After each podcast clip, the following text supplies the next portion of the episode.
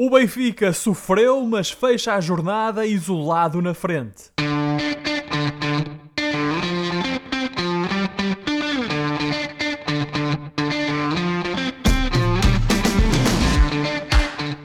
Bem-vindos a mais uma emissão dos Meninos de Ouro, o programa para quem gosta de bola e que está disponível todas as terças-feiras no Spotify, Apple Podcasts, Google Podcasts e em todas as outras plataformas onde se pode ouvir e descarregar podcasts. Eu sou o Filipe Vieira e comigo estão o José Lopes e o João Pedro Oliveira e estamos novamente reunidos para uma conversa transatlântica sobre futebol. Eu estou nos Estados Unidos, o Oliveira está no Reino Unido e o José está em Portugal, meus amigos. Boa noite, bom dia. Um, João Pedro, vou começar contigo esta semana porque uh, vamos falar do Ronaldo. O Cristiano Ronaldo está de volta ao teu e ao meu Manchester United. Como é que tu uh, viveste uh, esse, esse momento quando, quando viste nas redes sociais que o Ronaldo tinha assinado pelo United? Olha, Filipe, ainda bem que estava sozinho quando vivi esse momento, porque eu mandei um berro para o meu jardim de alegria. A sério, mas não digam a ninguém. Alegria, okay. Entusiasmo. Tenho a, minha, tenho a minha camisola de treino que eu comprei em Erasmus há muitos anos, quando o Ronaldo fez a, aquela grande época e ganhou a Liga dos Campeões. E lembrei-me dessa camisola e tirei-a do, do, do armário para ir dar uma corridinha e para uh, dar este, as boas-vindas a este Back to the Future. E quero desde já mandar um abraço à belíssima capa da bola. Foi uma ótima capa, foi uma ótima capa. Eu também nesse dia também vesti uma camisola do, do United para que as pessoas ah, pudessem ver o quão feliz eu estava pelo regresso de Ronaldo a casa. Josué, tu que és um conhecido adepto do Liverpool, estás com receio agora é de ver o Ronaldo de volta à Premier League? Não, Filipe, não, Filipe. Até porque uh, pela, pela primeira vez na vida dei por mim a concordar com o Roy Keane uh, nas últimas quarenta e oito horas. Uh, em que ele diz que, sim senhor, o Ronaldo, grande jogador, grande atleta, um vencedor, vai acrescentar muito ao United, mas isto é para ganhar a taça da Liga, assim uma F A Cup e tal, porque os problemas do United são outros para além do Ronaldo. Uh, mas... Sim, e ele falou deles, mas olha que ele enfatizou mais até a questão do boost moral e, e do, claro, da, da, do contributo para a experiência que ele vai dar aos outros à volta dele também. Claro, João Pedro, mas sabes que até Jesus Cristo não matou a fome às pessoas com palavras, multiplicou os peixes e o pão, percebes? Sim senhor, portanto, e tu serás sempre um poeta. Pronto, e portanto isto não vai só lá com um buço de moral. Uh, mas pronto, Filipe, fiquei contente no sentido em que vimos um dos nossos uh, grandes jogadores de futebol a regressar a uma casa que gosta dele, que o vai acolher certamente muito bem, vai para um grande campeonato que é a Premier League e agora veremos o que é que vai acontecer a seguir. Como o Mourinho disse, este foi um negócio perfeito. O Ronaldo ficou contente, o United ficou contente e a Juventus ficou muito contente porque viu-se livre dos vencimentos do Ronaldo. E, portanto, mais contente, todo... e mais contente que eles todos devem ter ficado o Jorge Mendes e o advogado Ronaldo. Toda a gente ficou feliz, foi um negócio, um negócio perfeito. Uh, ora então, hoje na nossa emissão vamos fazer uma espécie de balanço do arranque da temporada uh, dos quatro grandes em Portugal e vamos fazer esse balanço e vamos começar esse balanço, aliás, pelo líder, o Benfica. Ora, o Benfica vai fechar este primeiro mês de competição com todos os objetivos uh, cumpridos, aqueles a que se propôs em agosto. É líder isolado na Liga e garantiu acesso à Liga dos Campeões. A equipa de Jorge Jesus teve de sofrer para chegar à liderança da Liga, virando o jogo com o Tondela em casa nos últimos vinte minutos, com golos de Rafa e do patinho feio Gilberto. Ora, após a pausa das seleções, o Benfica vai aos Açores jogar com o Santa Clara e depois estreia-se na Champions em Kiev.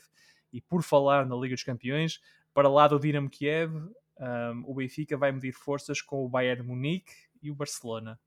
Ora, os encarnados foram de longe a equipa de entre as quatro mais fortes da Liga Portuguesa que mais jogos fez até agora e, portanto, tem a maior amostra uh, para nós analisarmos. O Benfica disputou já oito jogos oficiais entre a qualificação para a Champions e a Liga. Uh, venceu sete e empatou um, embora esse empate uh, em Eindhoven teve sabor à vitória.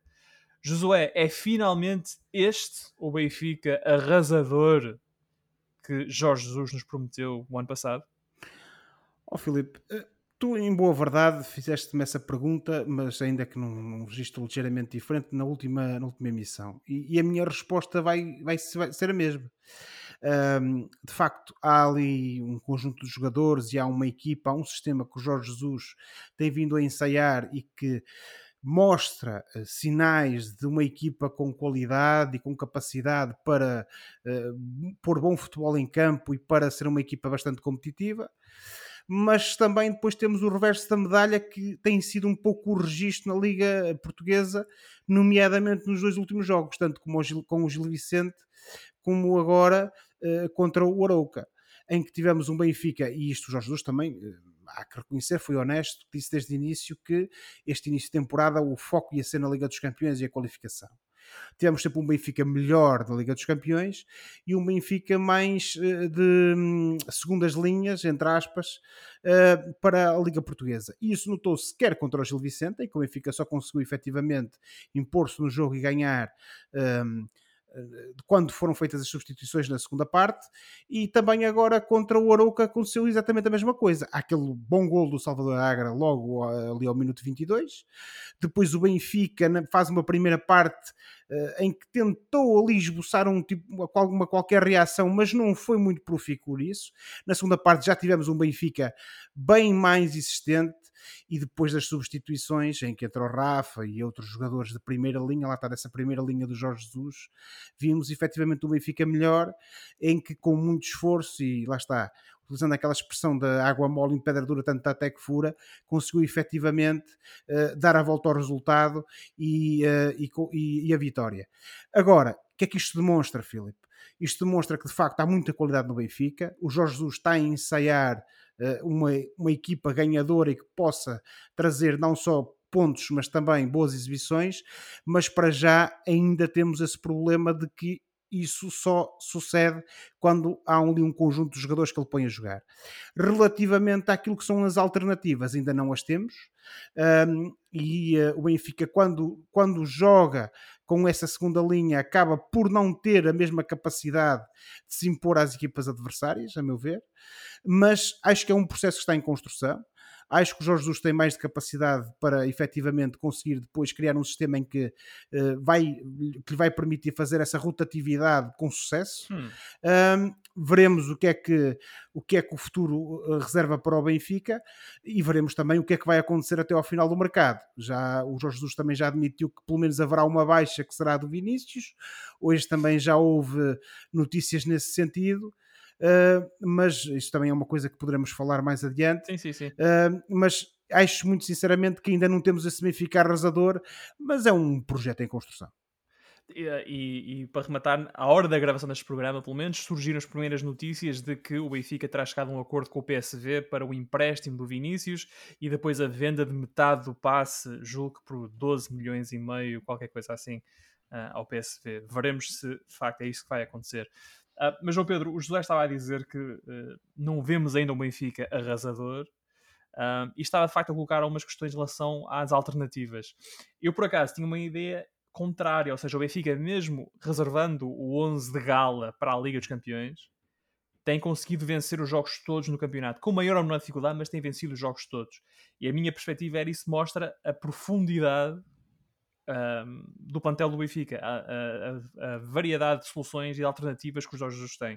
O José estava agora a dizer que acha que se calhar essas alternativas não são tão boas quanto uh, uh, os originais. Deixa só, deixa oh. só dizer uma coisa. Oh, profundidade oh, oh, essa que acaba por ser otimizada com agora o facto de termos cinco, cinco substituições nos Sim. jogos. Aliás, no jogo em Eindhoven, quando fica sem goveríssimo, o Jorge Jesus consegue mudar o jogo completamente porque tem um banco capaz, com soluções para meter gente lá dentro, para alterar as circunstâncias do jogo. Mas deixa-me só fazer uma pequena adenda. E cinco substituições para fazê-lo. Ó oh, João Pedro, se não te importares, não, só não te importares, não, não. Uma, uma pequena adenda. Temos que ter em conta, uh, a nível interno, quem é que foram os adversários do Benfica. Atenção. Certo, certo, certo, certo. Isso, isso é verdade. Uh, e, portanto, aí o Benfica também teve alguma sorte, talvez, no calendário, porque jogou contra, as equipe, contra equipas que são mais fracas e que também estão numa fase de início de época, portanto, ainda, também, ainda não estão no seu ponto mais uh, forte. Mas, João Pedro, olhando para as alternativas e as soluções de, de plantel que o Jorge Jesus tem, ele tem feito seis, sete alterações de jogo para jogo e a equipa vai ganhando, não é? E, e tem jogado com três centrais e bem com a linha de quatro atrás. O que é que tu achas? Tu, enquanto uh, vai lá, rival, enquanto adversário do Benfica, hum. quando olhas agora para este plantel, sentes uh, um perigo devias a ser arrasado esta época, ou ainda vês ali problemas não. e dificuldades? Não, arrasador era o Ronaldinho Gaúcho ou o Mick Jagger, esses é que são arrasadores. Uh, o que eu acho é que o Benfica mostrou, tem mostrado nestes últimos jogos que tem de facto um plantel cheio de soluções. Acho que esta questão das cinco substituições e estas mudanças grandes, muitas substituições que o, que o Jorge Jesus faz, e inclusive é onze diferentes que o Jorge Jesus faz, só beneficiam o, o plantel do Benfica, porque os jogadores têm mais rodagem e quando forem chamados a jogar, porque e, e quando têm que jogar, por exemplo, noventa minutos porque o, o, o colega da mesma posição está lesionado, já estarão com mais rodagem para o fazer, e, por, e isto, não, não, creio eu, não se aplica só ao Benfica, eh, embora com diferenças, porque nem toda a gente, nem todos uh, os outros clubes têm os plantéis que o Benfica tem.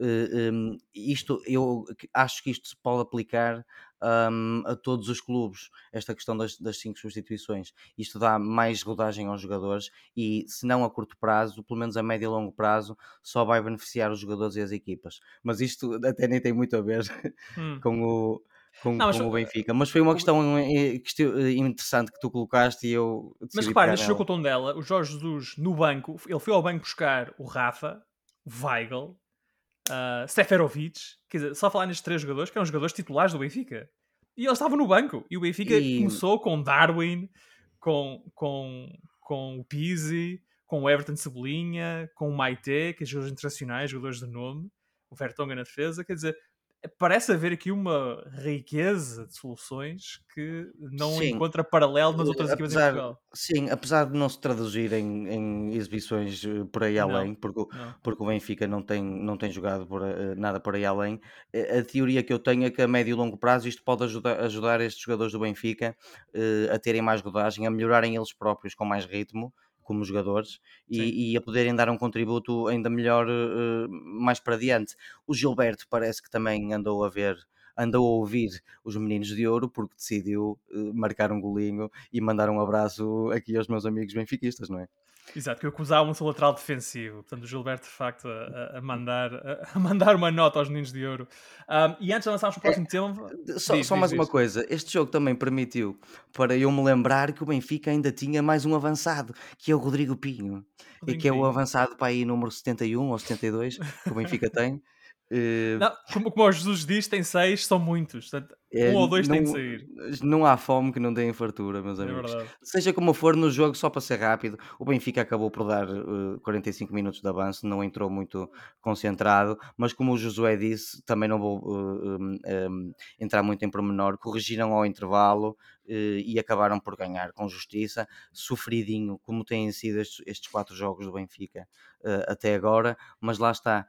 O Benfica tem ganho e é isto que interessa, e os jogadores mais para adiante, vamos ver que efeitos é que estas substituições todas têm. Eu, oh, João Pedro, e é só mesmo isso, acho que temos que assentar essa parte, que é, apesar de tudo, sofrimento, mas com sucesso, e daí também o Benfica ainda ter um caminho longo a percorrer, a meu ver, para conseguirmos ter a tal equipa arrasadora que o Jesus quer ter. Onde o Benfica é capaz de sofrer um bocadinho este ano é na Champions, e, e vamos ter o Benfica com uh, Dinamo Kiev, é o primeiro jogo, uh, depois uh, recebe o Barcelona e depois tem uma jornada dupla com o Bayern Munique. Josué, uh, rapidamente, antes de avançarmos no alinhamento, uh, quando o Benfica fez, um, investiu neste plantel, investiu nesta equipa para chegar à Liga dos Campeões, ora o Benfica está na Liga dos Campeões, o que é que o Benfica pode fazer neste grupo da Liga dos Campeões? Ó oh, Filipe, uh, estando, correndo o risco de entrar naquele registro do típico treinador de futebol que diz que é jogo a jogo, eu acho que é precisamente isso. É jogo a jogo, tentar fazer o melhor possível, uh, eventualmente tentar surpreender algum dos, um dos tubarões que o Benfica enfrentou.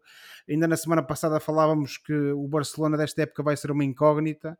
Uh, o Dinamo de Kiev, pela, pela deslocação que implica a Ucrânia, e também não é uma equipa qualquer, também acarreta sempre uh, dificuldade. É o campeão ucraniano. Exatamente. Então. Jogar contra o Bayern de Munique, que é uma das melhores equipas da Europa, é, é sempre difícil. Para mim, esse é o jogo mais difícil. É, que, exato, eventualmente. Uh, mas, de todo modo, o que o Benfica pode fazer, aquilo que os outros podem fazer, é é tentarem fazer o melhor possível e no final do dia uh, perceber o seguinte, que é o Benfica um, fez esse investimento, fez essa aposta, e a meu ver bem, porque a estabilidade financeira do clube era importante estar na Champions. Era muito importante estar na Champions. Também. Exatamente. E se o Benfica, mesmo que não consiga qualificar-se para além da fase de grupos, se conseguir eventualmente ficar num terceiro lugar que lhe desse essa Liga Europa, mas que no entretanto tenha feito dois, três, quatro resultados simpáticos que lhe tenham permitido arrecadar mais uns milhões, tanto melhor. Obviamente que não estamos aqui numa, numa postura e num registro de coitadinho, não é? Mas temos que esperar para ver e o que é que vai acontecer. Tudo é possível no futebol e é por isso é que o futebol é, é mágico, mas que de facto tanto o Benfica como as restantes equipas têm uma tarefa muito dura pela frente, isso não há dúvida nenhuma. É verdade.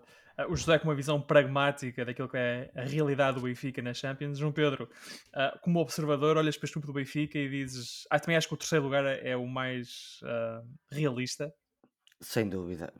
O cenário mais realista neste momento para o Benfica é o terceiro lugar para dar acesso à Liga Europa. Como é óbvio, não é nisso que Jorge Jesus vai falar nas conversas de balneário, e muito bem, os treinadores têm que falar em ganhar, ponto final. Uh, mas o cenário mais realista é, o Carvalhal, não? É, o, é o terceiro lugar. Era isso que eu ia dizer, ao Esse, contrário do que acontece o, em Braga. O Josué. Não, mas do Benfica, do Benfica, do Benfica, sim. Uh, o Benfica, realisticamente, pode chegar ao terceiro lugar e ir à Liga Europa. Pode ter uma vitória ou outra que lhe permita um encaixe de uns milhões itos. Vai ter um encontrozito com o Gerson Rodrigues, o luso-luxemburguês globetrotter desta Europa toda, que regressou de empréstimo à Turquia e está no Dinamo de Kiev. Vocês devem recordar-se minimamente dele. Sim. Mas para terminar, e não acrescentando mais nada àquilo que o José disse, porque foi muito bem dito, de facto, o cenário mais realista é o terceiro lugar. E o Benfica que arranca a participação na Liga dos Campeões, então, no dia catorze de setembro, um jogo às vinte horas, em Kiev, contra, contra o Dinamo.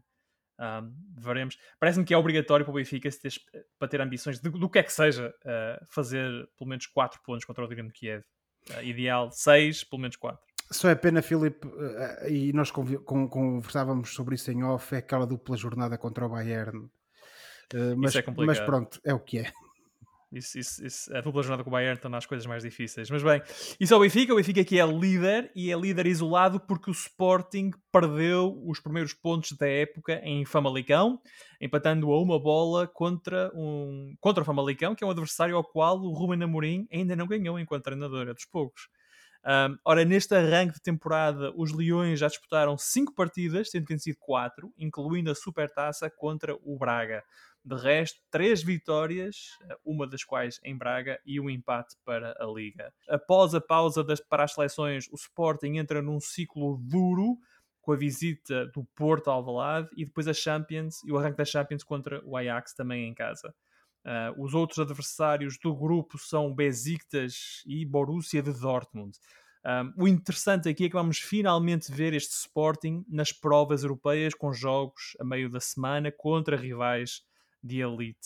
Um, João Pedro, quando olhas para este Sporting uh, europeu, quais são as tuas expectativas, tendo em conta este grupo que, recordo, inclui Ajax, Besiktas e Borussia Dortmund? O Sporting pode-se dizer que é, neste momento, à partida, favorito a passar? De todo. O Sporting não é favorito a passar, na minha humilde opinião. Na teoria, o Sporting tem um trabalho bem menos difícil na Champions, mas muito difícil também, porque assim, tem, tem o Arsenal, que é o campeão holandês, que ganhou com dezasseis pontos de avanço sobre o P S V, que muita luta deu ao Benfica. Sim. Aqui há uns dias, não é? Treinado por, pelo Erik ten Hag, que, que tem estado bem na Liga dos Campeões nos últimos anos. Futebol, pratica um futebol muito bonito, um futebol atacante. Uh, o Borussia Dortmund manteve uh, aqueles jogadores que nós sabemos que manteve, o Haaland, o Witsel, o Delaney. É uma equipa recheada de fracos também. E eu, com essa medida. O Witsel, o que eu ouvi, por acaso, recentemente, foi um, um suposto interesse da Juventus. Mas é assim, a, a janela de transferência está quase a acabar, vamos ver. Seja como for, a Borussia Dortmund tem um, um plantel recheado de excelentes soluções. Ficaram em terceiro classificado numa excelente Bundesliga. E eu acho que o Sporting, para ser um bocado mais sucinto, pode ombrear com o Besiktas e eventualmente com o Ajax para o segundo lugar, mas um bocado à semelhança do Benfica, embora com diferentes circunstâncias, e eu acho que o cenário mais provável do Sporting é o terceiro lugar também para o acesso à, à Liga Europa. E agora é que a porca vai torcer o rabo para o Sporting e vai ser aquele momento interessante que eu tenho falado nas sim, últimas sim. emissões, que é ver como é que estes jogadores, que tanto me agradaram o ano passado, apesar sim. de serem rivais, não é, do meu próprio clube, como é que eles vão dar na Europa. Vai ser muito interessante. Até porque o Sporting vai ter aquilo a que nós na época passada dizíamos que, que faltou ao Sporting, que é estes ciclos de jogos, vá lá, ciclos infernais. O Sporting recebe o Porto, depois recebe o Ajax, uh, depois tem mais um jogo para o campeonato e, e a seguir vai à Alemanha jogar com o Borussia Dortmund. Portanto, são duas semanas intensas com muitos jogos e muitos jogos uh, exigentes. Portanto, veremos um, onde é que o Sporting chega. E será aqui, José, que nós vamos ver um, de facto as limitações do plantel do Sporting, não é? Tens falado muito sobre a questão de haver falta de soluções em algumas posições. Vai ser agora uh, jogos contra, outra vez, Porto, Ajax, Dortmund. É que nós vamos ver de facto se o Sporting precisa ou não de, tem ou não as soluções ou os jogadores que, que necessita para alcançar os objetivos para esta época. Digo isto até porque contra o Famalicão acho que se notou alguma falta de opções na frente, um, falta de jogadores para, para desbloquear aquele jogo. Estamos de acordo, Filipe.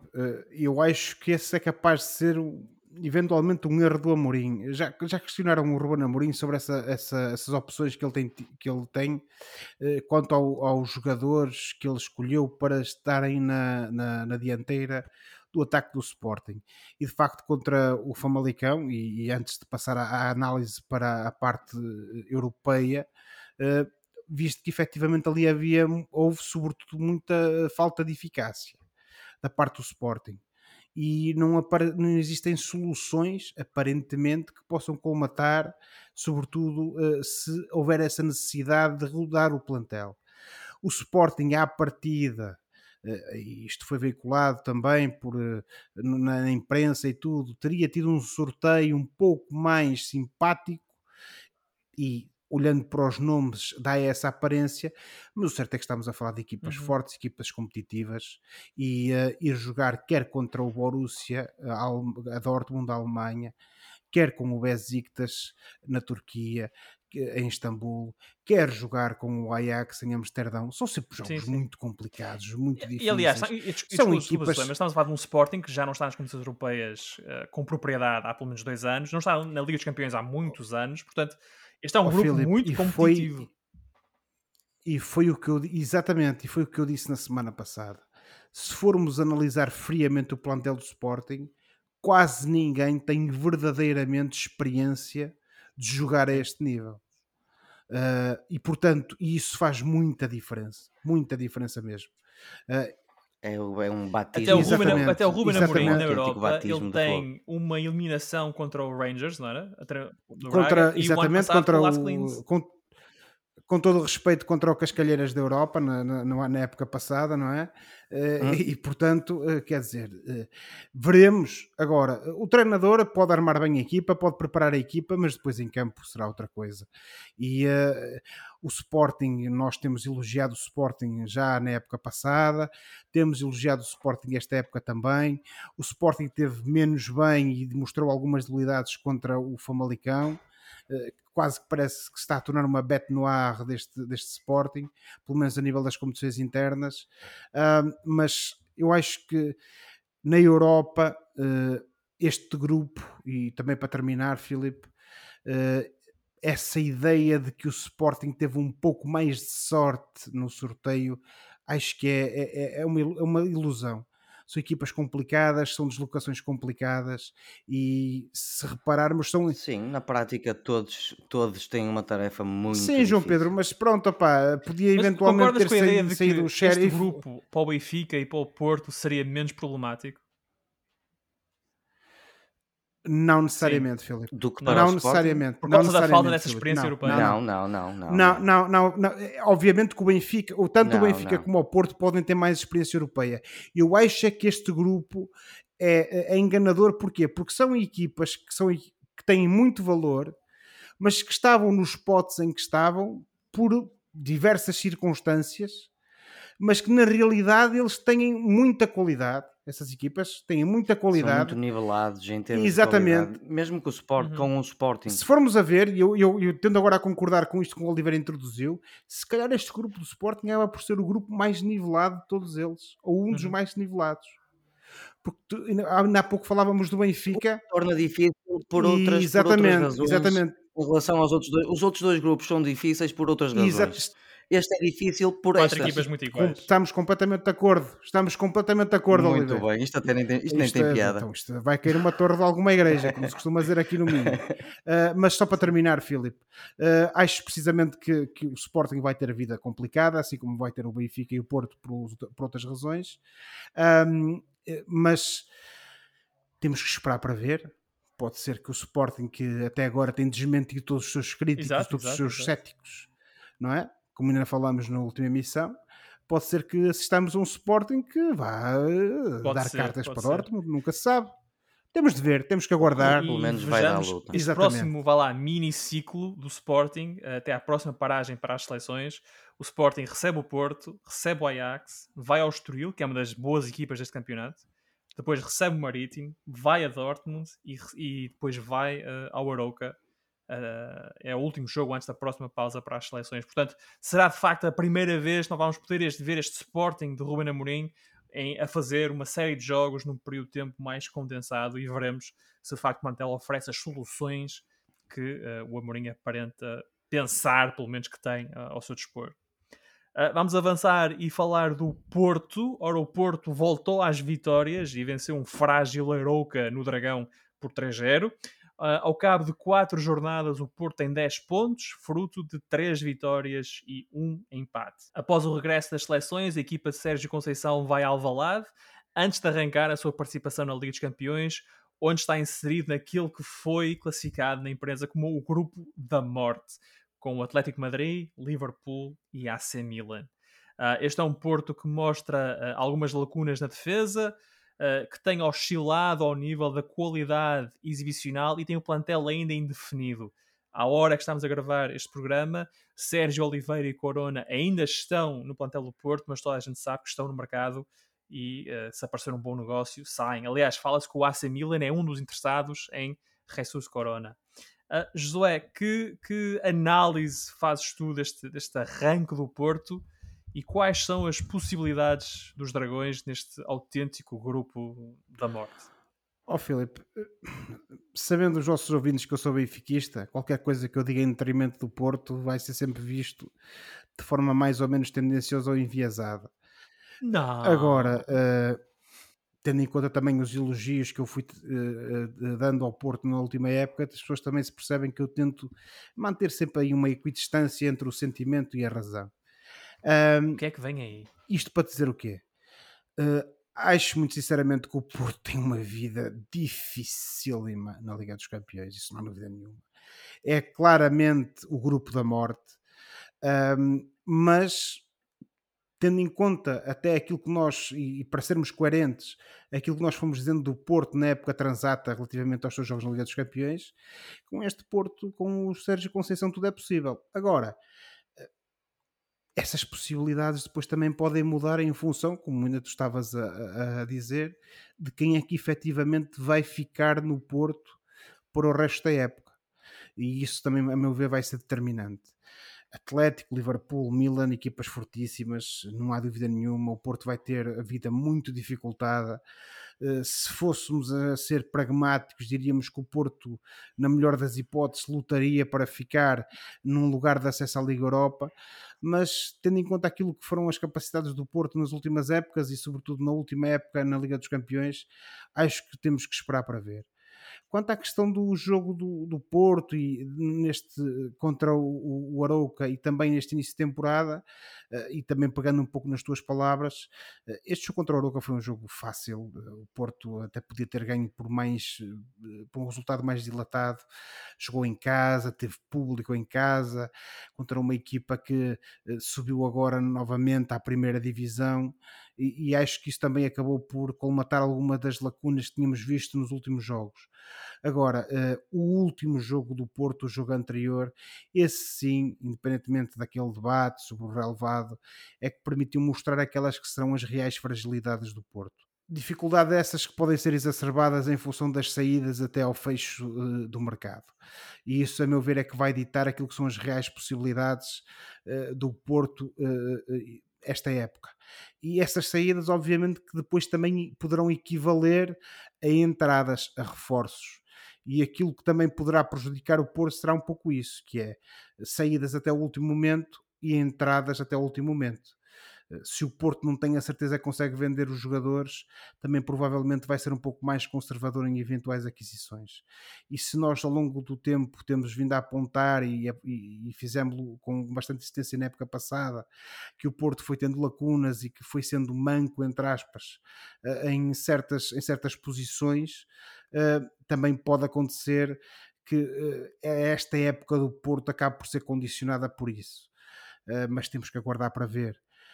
Dito isto, e também para concluir, acho que o Porto eh, é uma equipa que à partida ofereceria alguma garantia de estabilidade, não mudaria muito da época passada para esta, mas o certo, e sobretudo se compararmos com o Benfica e com o Sporting, e agora fazendo uma análise mais interna, vemos que se calhar o Porto é a equipa que ainda temos mais, sobre a qual ainda temos mais dúvidas e sobre a qual ainda falta perceber se há uma real capacidade de competir com os, com, com os rivais. À partida, e, e tendo em conta aquilo que é o registro habitual das equipas do Sérgio Conceição, haverá sempre luta até ao final.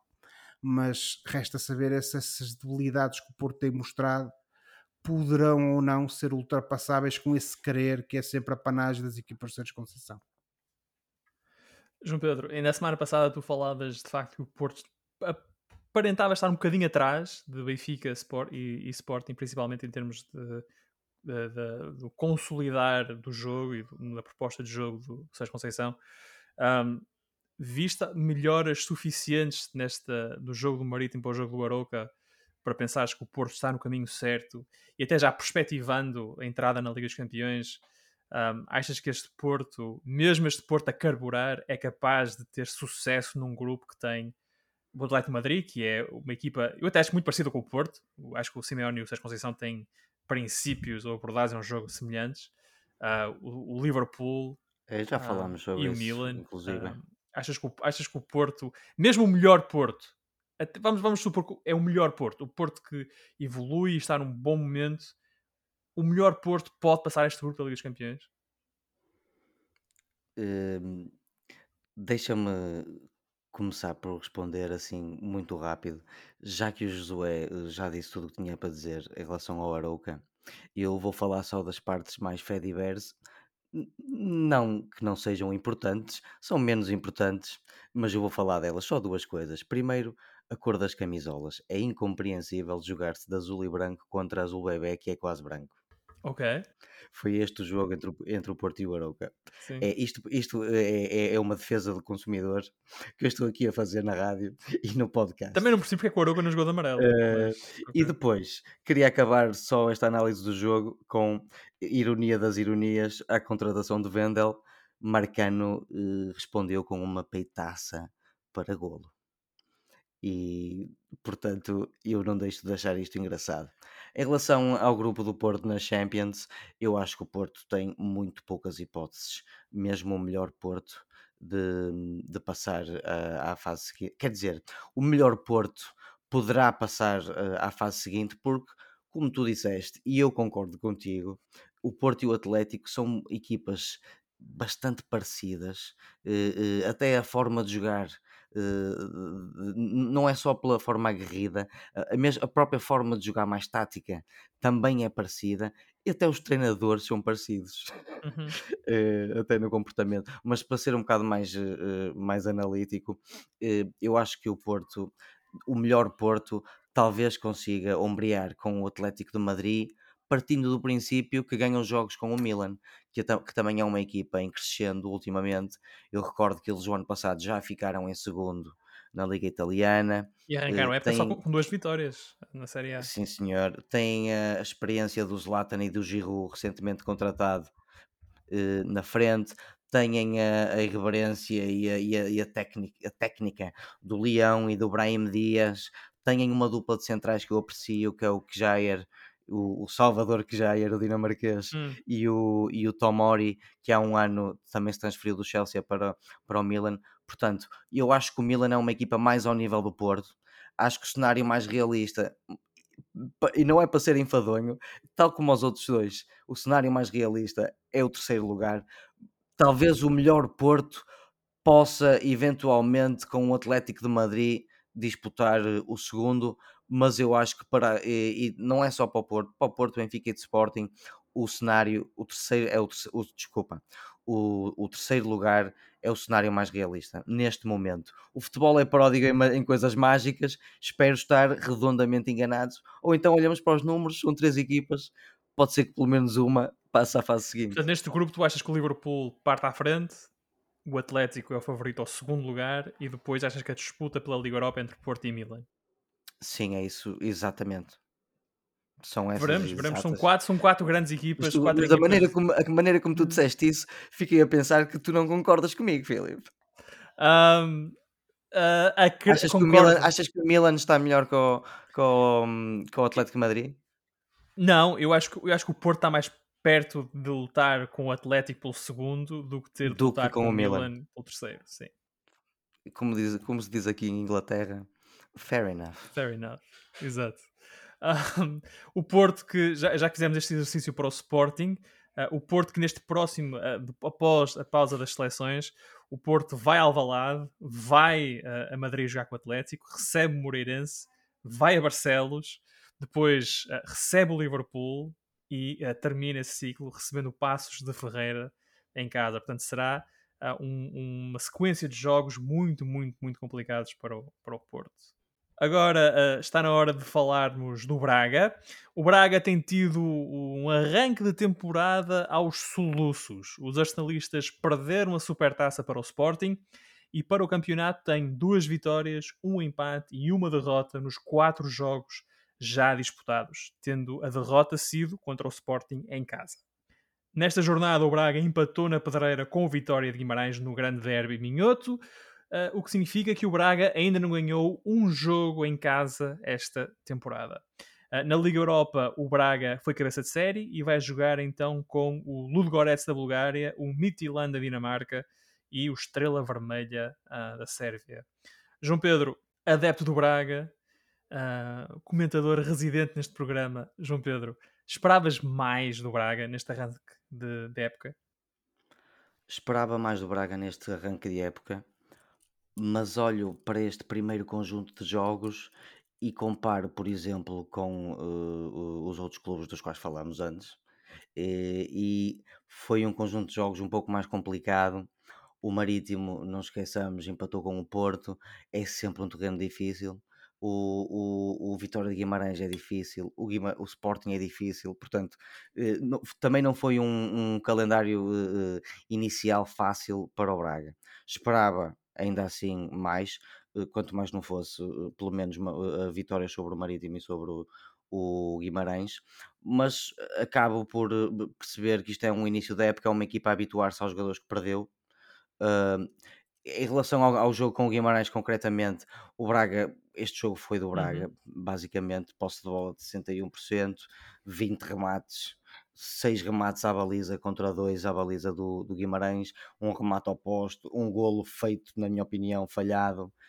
Um, portanto, o Braga fez por, por ganhar este jogo contra, contra a Vitória de Guimarães e pecou naquilo que nós temos, e, e que eu e que nós temos falado uh, muitas vezes, que é na eficácia. O Braga continua a não conseguir uh, marcar gols suficientes para ganhar jogos com regularidade. O, o Braga na... e o Guimarães acho que têm o mesmo diz, problema. Diz. Falta gente para concretizar. Porque, embora o Braga foi de facto superior no jogo com o Vitória, o Vitória também teve a oportunidade foi buscar que o... não conseguiu concretizar, porque também acho que falta essa referência às duas equipas. Mas continua. Sim, embora tenha tido Sim. muito menos oportunidades, teve-as de facto, e uh, tendo a concordar contigo, há ali um problema ligeiramente similar. No entanto, eu acho que a equipa vai melhorar porque tem treinador e continua a ter plantel para isso. Ainda só passaram quatro jogos. Um, uh, isto já dá para ver quem começou melhor e quem começou pior nesta fase do campeonato, mas eu acho que vocês concordam comigo, não significa nada para o resto do campeonato. Para, uh, portanto, eu acho que a equipa ainda tem margem de progressão. Uh, o Abel Ruiz é, é um jogador jovem, acaba de ser chamado à seleção espanhola, os, os parabéns ao Abel Ruiz. Uh, eu acredito que ele vai encarrilar mais com os golos, o Mário Gonzalez uh, igual.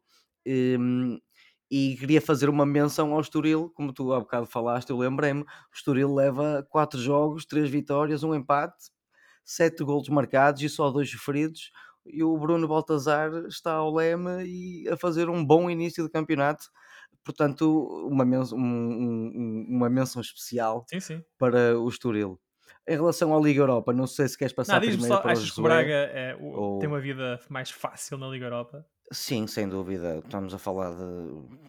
Pá, o Midtjylland é, é, foi o segundo classificado o ano passado na Liga Dinamarquesa. É, toda a gente sabe, o Brøndby, Brøndby é que é o principal clube. É, é da pequenina cidade de Herning, no norte de Dinamarca. cinquenta mil quinhentos e trinta e um habitantes que eu fui ver. Caramba, tu, quando, ah, quando se trata do Braga, tu fazes sim, o trabalho de casa. O Ludogorets uhum. é uma bela cidade chamada Razgrad, de quarenta e sete mil habitantes, campeão búlgaro. E depois temos o Estrela Vermelha. Quantas pessoas tem Belgrado, meus amigos? Não tem cinquenta mil. Tem um milhão e trezentos e setenta e quatro mil. É só para vocês saberem.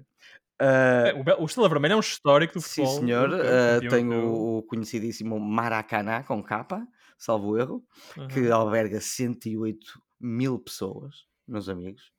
Uh, eu fui buscar estes factos porque acho piada e porque, principalmente, eu considero que isto é um grupo acessível Uh, para o Braga. Espero uh, que este áudio não me venha a assombrar daqui a uns meses, uh, sim, sim. mas já estive a ver até viagens, por exemplo, à Dinamarca, uh, quem sabe para, para ver um jogo do Braga na Europa, e é bastante oh. perto daqui de Londres, uh, mas não querendo afastar-me do, do tema, uh, acho que o Braga tem capacidades para passar no grupo, e depois é como disse há bocado o Josué em relação ao, ao Benfica, é, é jogo a jogo até apanharmos um tubarão. Josué, vamos passar agora a aula para ti. Um, este arranque do Braga, uh, tu és um bocadinho mais crítico do que, o, do que o João Pedro em relação à gestão do Braga, quer do Carvalhal, quer até da própria direção do Braga. Um, olhando para este arranque no campeonato com duas vitórias, um empate e uma derrota, a derrota também na Supertaça com o Sporting, ter perdido dois jogos com o Sporting nos cinco primeiros jogos do ano. Uh, atenção, Filipe, eu também sou crítico uh, da gestão uh, que tem sido feita neste início do campeonato do Braga. Não parece, uh, acho que nem tudo foi feito não da melhor forma super. E a tempo. Agora, uh, Olha, o Josué que está aqui, o Josué que está, falar, está para falar do negativo, e eu pronto, vou falando mais do positivo. Agora, não nos oponhas, como eu acho que isto é tudo um mar de rosas, ah. ok? Ah. Hum. ah, pronto. Onde tá estava este João Pedro Oliveira? Não? Estava a deixar-vos oh, falar Deus. Com as orelhas baixadas. hum. Ora bem, vamos então aqui falar rapidinho, que o João sim, estava sim. a dizer, não é? Muito rapidinho. O ano passado o Braga, logo no início da época, vai a Guimarães e ganha um zero ao Vitória. Recebe o Marítimo em casa, ganha dois um. Depois recebe o Vitória em casa, já na segunda volta, espeta-lhe três. E depois, efetivamente, vai ao Marítimo perder um zero. Nós temos falado que a equipa do Braga tem-se mantido a mesma, o treinador tem-se mantido praticamente o mesmo. Um, eu pergunto, então, afinal, e até nascendo daquilo que eu tinha dito na época... A equipa não se tem mantido praticamente a mesma. Qual é a diferença? Já falámos aqui neste programa dos jogadores que perdemos. Não, foste perdendo entretanto. Perdemos nos últimos seis meses, um ano, nomeadamente por lesão, por exemplo, não é só transferências. Não, João Pedro. Tu ainda na semana passada disseste que a equipa estava mais ou menos a mesma, com uma outra, uma outra saída. E, portanto, o que eu te quero dizer é o seguinte, independentemente das saídas e das entradas, a equipa do Braga, com alguns acrescentos ou com algumas saídas, foi-se mantendo mais ou menos a mesma, e eu quero insistir nisto. O Braga, a meu ver, parece uma equipa que está a entrar num ligeiro declínio. Nós temos visto uma equipa que não joga como jogava na época passada. Estas primeiras duas vitórias, como também falámos na última emissão, a meu ver, dão uma, uma espécie de uma sensação enganadora daquilo que é a real capacidade do Braga, pelo menos até ver. E no jogo do Braga contra o Vitória de Guimarães há uma coisa que não podemos uh, uh, efetivamente negar. O Braga foi a melhor equipa, o Braga esteve quase sempre por cima, o Guimarães veio jogar numa, numa postura mais defensiva contra o Braga, mas continuamos a ver um Braga que efetivamente, tirando um ou outro rasgo de genialidade, nomeadamente o Ricardo Horta, ou de um ou outro jogador, teve sempre bastantes dificuldades em impor-se. O André Horta fez um grande jogo contra o Guimarães. Só uma parte. Uh, perdão, uh, perdão. O, o Ricardo André, também jogou bem, mas o André fez um grande jogo. Sim, mas, sim, certo. Mas agora enganei-me. O André, exatamente. Pronto, é, exatamente. Uh, mas de facto, tirando um ou outro rasgo de genialidade de um ou outro jogador do Braga, aquilo que temos visto, a meu ver, é um Braga que está muito abaixo daquilo que era o Braga da época passada. E isso, se eu fosse adepto do Braga, é o que me preocuparia. O João Pedro continua a insistir noutras questões. E preocupa. Pronto, a questão é, é que dele, estamos já em quatro jornadas, não é? É como eu disse há bocado, pois já dá para Pedro. Perceber quem começou mal. Mas não dá de todo para perceber como é que isto vai acabar. É só isso. Não estou a dizer... Mas estamos completamente de acordo. Isto aí, obviamente, que tu não é ao fim de quatro jornadas que podes perceber isso. Agora, o Parece problema é que tu... Parece-te a ti que a equipa está em declínio disso... já. João Pedro, falamos Sim, disso senhor. Na última emissão.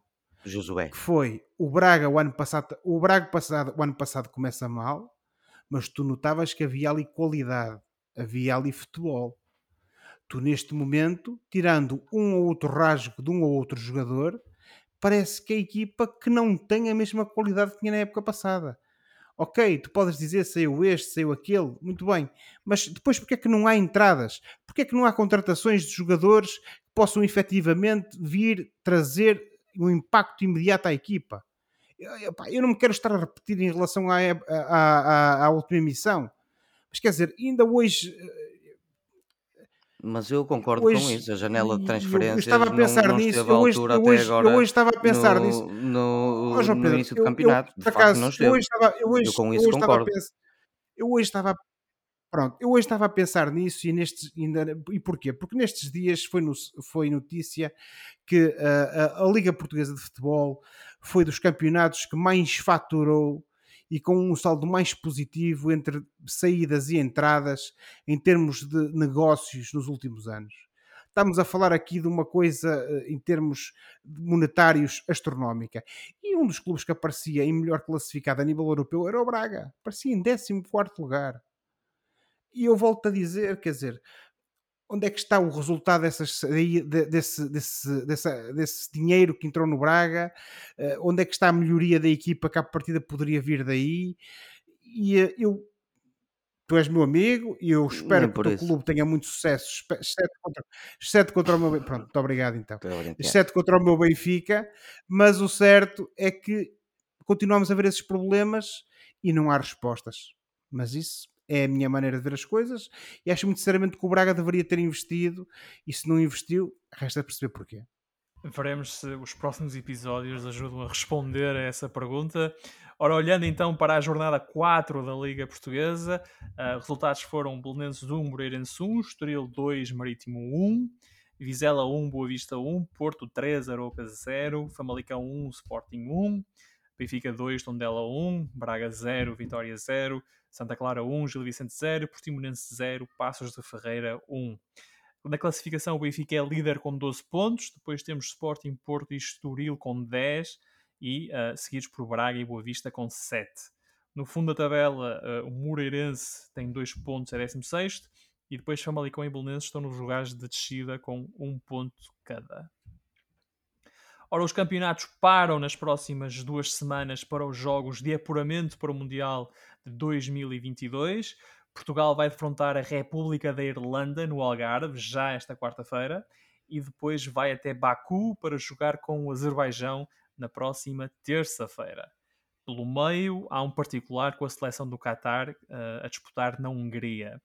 Fernando Santos anunciou a lista de convocados na semana passada. E há algumas surpresas entre os eleitos. Uh, Otávio e Diogo Costa do Porto e Gonçalo Inácio do Sporting foram as grandes novidades de uma lista que conta também com os regressos de João Mário, Ricardo Pereira e Domingos Duarte. de fora em relação ao lote de jogadores que esteve no europeu. Ficaram Renato Sanches e João Félix lesionados, e depois por opção Rui Silva, Nelson Semedo, José Fonte, Sérgio Oliveira e William Carvalho. Entretanto, o Nelson Semedo foi chamado para colmatar a vaga do lesionado Ricardo Pereira. Uh, Gonçalo Inácio também foi dispensado da seleção na segunda-feira.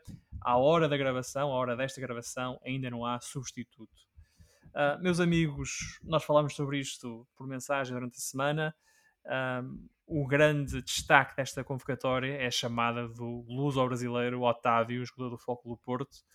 Uh, O que, é que, o que é que vocês acham que Otávio acrescenta à equipa? E João Pedro, vou começar contigo, porque uh, enquanto falámos por, em off, disseste uma coisa que é muito verdade. Uh, nesta, nesta altura do campeonato, isto não tem a ver com o facto de ele ser um jogador naturalizado. Uh, não estamos a ter a discussão que tivemos há vinte anos, quando o Deco começou a jogar pela seleção portuguesa. Uh, o Pepe joga na seleção Sim, portuguesa e ninguém disputa todo. O facto do Pepe ser um jogador importante para a seleção. A questão aqui é mesmo técnica. Sim, uh, mas isso nem era preciso dizer. O que é que... O que, é que exato. Mas existe, de certa forma, em torno do, de, deste tipo de discussão, sempre aquela questão do ah, um jogador naturalizado. Ah. Se, se, se a questão fosse é... concordarmos ou não com a naturalização, sim, mas não é essa a questão, de facto. Não é essa a questão. A questão aqui é, desportivamente, quer do ponto de vista técnico, quer do ponto de vista tático, o que é que o Otávio acrescenta a esta equipa? O que é que tu achas que ele acrescenta que outros jogadores que eu tenha sido preterido uh, não estava a trazer à seleção? Honestamente, nada. Um, o Otávio é um jogador de inegável qualidade.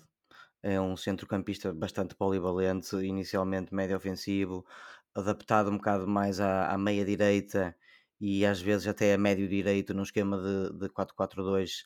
um, admito que é um dos melhores até que temos no campeonato português, um dos melhores futebolistas que temos. No entanto, uh, é, em termos daquilo que é o, o plantel da seleção e aquilo que tem sido o, o plantel da seleção e as opções que temos tido, na minha opinião, ele não acrescenta nada. um, Temos Bruno Fernandes, temos o Pote, o Bernardo Silva, o Renato Sanches. Eu estou a falar de jogadores que podem todos fazer aquele pequeno conjunto de posições que o Otávio pode fazer. Uh, o próprio João Mário, que regressou agora à seleção. Um, portanto, é um, bocado mais, é um bocado por aí. É um jogador, de facto, muito bom, mas para as posições que ele pode fazer, uh, no leque de jogadores selecionáveis, não acrescenta, na minha opinião, grande coisa, porque já há jogadores de grande qualidade naquelas posições.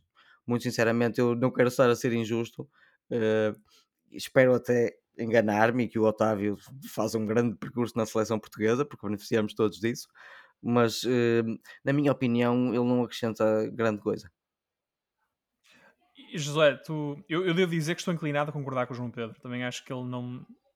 Eu acho que estamos todos. Portanto, era essa a minha pergunta para ti, de facto, concordas com essa, com essa análise? E recorrendo à tua capacidade. Completamente. Uh, completamente. E, e a única coisa que eu tenho a acrescentar àquilo que o Oliveira disse é que isto eventualmente poderá ser uma medida quase de precaução do engenheiro, no sentido de eventualmente ter ali assegurado um substituto, assim, num pior cenário, não é? Que eventualmente necessite de recorrer a alguém com qualidade, e é, é verdade que o Otávio tem, mas não acrescenta nada a todos os médios que nós temos assistido nas últimas convocatórias do Fernando Santos, incluindo para o europeu. E com todo respeito pelo Otávio enquanto jogador de futebol, uh, acho que esta convocatória, não, a meu ver, não, é, de facto não traz grande acrescento àquilo que é a qualidade da nossa seleção. E um, muito sinceramente, por muito que o, que o Otávio se esforce como jogador e como atleta, não o vejo a ser melhor do que muitos dos médios que nós temos na nossa seleção. E, portanto, só posso fazer minhas as palavras. Só têm que ser bem usados esses médios. Bem usados, exatamente. E isso já é outra conversa. E não encostados à direita como extremos. Um, vamos ver então o que, é que, o que acontece com a seleção. O Otávio... Uh, pode estrear-se num destes três jogos. Uh, Portugal, uh, recordo que joga na quarta-feira com a República da Irlanda, depois disputa uh, na Hungria um jogo com a seleção do Qatar, um amigável, e depois tem outro jogo de qualificação para o Mundial em Baku contra o Azerbaijão na próxima terça-feira. Portanto, é uma jornada com três jogos, veremos. É muito provável que o Otávio jogue pelo menos num destes jogos, um, tornando-se o novo Internacional A. Um, avancemos então no programa e está na hora do Fora de Jogo, que é o momento do programa em que olhamos para o que se passa fora das quatro linhas e oferecemos recomendações ou sugestões aos nossos ouvintes. José, começo contigo esta semana. O que é que tens para partilhar connosco? Olha, Filipe, resquícios, mas grandes resquícios da última semana, nomeadamente da última sexta-feira, dia vinte e sete de agosto, em que celebrámos os trinta anos desde o lançamento de, naquilo que é a minha opinião, um dos, últimos, um dos melhores álbuns da história da música, que é o álbum Ten, dos Pearl Jam, que foi um dos grandes álbuns dos anos noventa e, a meu ver, é um álbum intemporal e que, de facto, marcou não só o movimento grunge de Seattle nesses inícios dos anos noventa, mas também a história da música e do rock nesse, nesse início dos anos noventa. Teve canções que todos nós conhecemos e que foram singles, como Alive, Even Flow, Jeremy, e que também teve, não como single, mas uma das grandes canções desse álbum, e que se calhar muitos, álbuns, muitos fãs perdão, dos Pearl Jam reconhecem como sendo uma, ou se não a canção dos Pearl Jam, que é Black. E portanto este álbum, o Ten, faz uh, trinta anos, e eu recomendo que toda a gente ouça, e se possível, sobretudo se gostar, e acho que há grandes probabilidades de que goste, que compre, porque vale muito a pena. Assim como todos nós gostamos de ter uma boa biblioteca, ter uma boa uh, discoteca, como se dizia antigamente, uhum. uh, nomeadamente tendo um álbum destes em casa para ouvir e voltar a ouvir, é sempre algo que se justifica e que enriquece. E, portanto, a minha recomendação é o... Uma grande, uma grande recomendação. Eu devo dizer que tenho duas cópias desse álbum. Uma está em Portugal e outra está aqui. Ah, portanto, é, é um dos muito bem, portanto já não, já não preciso comprar uma terceira. E uh, para além dessas canções todas que tu enumeraste, tem autor que eu gosto muito, que é Oceans, está mais lá para o fim do álbum, também é um tema. Que foi, foi outro dos singles do, do, do álbum. Eu por acaso escolhi de não falar dessa precisamente para falar da Black, mas pronto, já já o álbum que eu ouvi mais exatamente, foi exatamente. O Live no Restelo do ano dois mil dos Pearl Jam. O álbum dos Pearl Jam. O Binaural. Sim, sim, sim, também... O Binaural dos Pearl Jam, também, claro. Também tenho esse. Também, também é um bom álbum. E já que estamos contigo, João Pedro, o que, é que, o que é que tu trazes para nós esta semana? Eu vou falar sobre a série de humor, com coração, chamemos-lhe assim, Ted Lasso. Isto é uma série que está disponível na Apple Plus.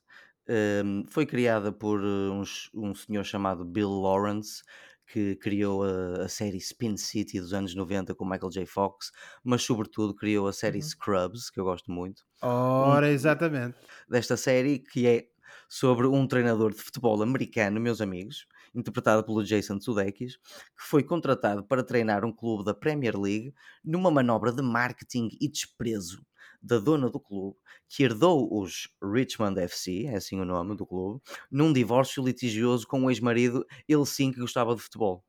E chama-se isto uma comédia com coração, é aquilo que se tem dito. Uh, o uhum. próprio Jason Sudeikis aqui, uh, um, admite que a personagem dele uh, é, um, é uma espécie de homenagem ao, ao Robin Williams. Estamos a falar de um treinador de futebol americano que vai treinar um clube de futebol da Premier League, meus amigos, e a piada da série é essa, é aquelas piadinhas engraçadas que eles fazem com o ambiente do futebol, a série do futebol. Uh, esqueçam as táticas, uhum. que não, uh, uh, não vale a pena ver esta série por causa de futebol. O que vale a pena ver é o que está à volta disso. E fico-me por aqui, que já estou a falar demasiado. Ted Lasso, então, a sugestão do, do João Pedro. Um, ora, na semana passada morreu Charlie Watts, que foi o baterista dos Rolling Stones. Um, e a propósito da extraordinária carreira de Charlie Watts, quero recomendar um documentário que está disponível na Netflix. Chama-se Count Me In. E é um documentário em que mais de uma dúzia de bateristas falam da sua paixão pelo instrumento, das suas referências e dos grandes ícones um, da bateria uh, rock, como John Bonham dos Led Zeppelin, Keith Moon dos The Who e, claro está, Charlie Watts dos Rolling Stones. O filme inclui depoimentos de bateristas como Nick Mason dos Pink Floyd, Stuart Copeland dos Police, Ian Pace dos Deep Purple e Chad Smith dos uh, Red Hot Chili Peppers, muitos outros. Portanto, é uma espécie de história oral da bateria contada por bateristas. Um, é um filme engraçado, chama-se Count Me In e está disponível na Netflix. E por hoje ficamos por aqui. Para a próxima semana cá estaremos para mais uma conversa sobre futebol e outras coisas. Não se esqueçam que podem subscrever o canal dos Meninos de Ouro, disponível em todas as plataformas onde se pode ouvir ou descarregar podcasts, para serem notificados de cada vez que publicarmos uma nova emissão. Até lá, boa semana e bons jogos. Tchau. Tchau, boa noite. Boa noite, até a próxima.